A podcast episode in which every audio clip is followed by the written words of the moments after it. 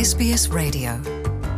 아르헨티나가 프랑스를 상대로 펼친 2022 FIFA 카타르 월드컵 결승에서 전후반 90분 동안 2대2, 연장전까지 3대3으로 맞선 뒤 승부차기에서 4대2로 이겨 우승을 차지했습니다.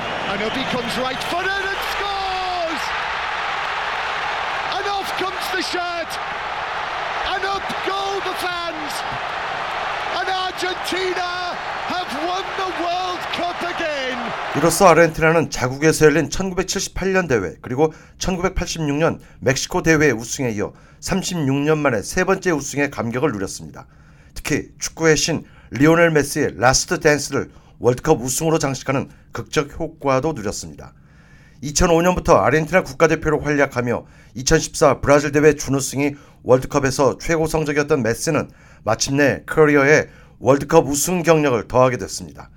반면 1934년과 1938년의 이탈리아, 1958년과 1962년의 브라질에 이어 역대 세 번째로 월드컵 2회 연속 우승의 주인공을 꿈꾼 2018년 러시아 대회 우승팀 프랑스는 마지막 한 경기를 넘지 못한 채 준우승에 만족해야 했습니다. 경기 초반부터 아르헨티나가 디마리아를 배치한 왼쪽 측면을 주된 공격 루트로 삼아 더욱 활발한 움직임을 펼치다가 전반 21분 페널티킥을 얻어냈고 키커로 나선 메시가 날카로운 왼발 슛으로 골문을 열어 이번 대회 여섯 번째 골이자 자신의 첫 월드컵 결승전 득점을 올리며 아르헨티나는 기선을 제압했습니다. 이후에도 공세를 이어가던 아르헨티나는 전반 36분 역습 상황에서 추가 골까지 만들어냈습니다. 하프라인 부근 메시의 감각적인 패스를 오른쪽 측면에서 받은 알바레스가 원터치로 연결했고 마칼리스테르가 페널티 지역 안으로 들어가며 반대편으로 건넨 공을 디마리아가 왼발로 마무리했습니다. 반면 슈팅 하나조차 없는 충격적인 전반전을 보낸 프랑스는 후반 들어서도 이렇다 할 위협을 가하지 못하다가 중반부에 접어들며 중원에서부터 볼 점유를 늘려갔습니다.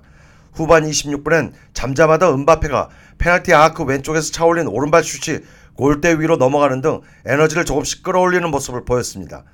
그리고 후반 35분 마침내 추격골이 나왔습니다.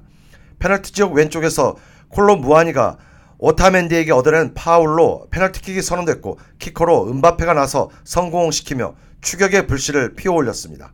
이어 프랑스는 단 1분여 만에 다시 은바페의 득점포로 순식간에 균형을 맞추기까지 했습니다. 승부는 결국 연장전으로 향했고 아르헨티나는 연장 후반 3분에 기어코 다시 앞서 나갔습니다. 골 지역 오른쪽에서 마르티네스의 강슛을 몸을 날려 막아낸 요리스가 미처 자세를 다시 갖추지 못했을 때 메스가 다시 오른발 슛을 했고 프랑스 수비가 끝까지 쫓아갔으나 골라인을 넘어섰습니다. 메스의 대회 7호 골과 함께 그대로 시간이 흐르며 마침내 트로피의 주인공이 결정되는 듯 했지만 프랑스는 연장 후반 13분 또 한 번 물고 늘어졌습니다. 득점의 주인공은 또다시 음바페였습니다. 페널티 지역 왼쪽에서 음바페가 찬 공이 연장전에 교체 투입된 아르헨티나 수비수 곤살로 몬티엘의 팔에 맞아 핸드볼 파울로 페널티킥이 선언됐고 음바페가 직접 차 넣는 대회 8호 골로 경기를 승부차기로 끌어갔습니다.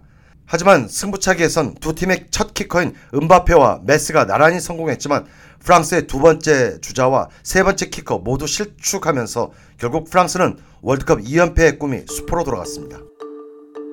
Want to hear more stories like this? Subscribe to our regular podcasts on iTunes.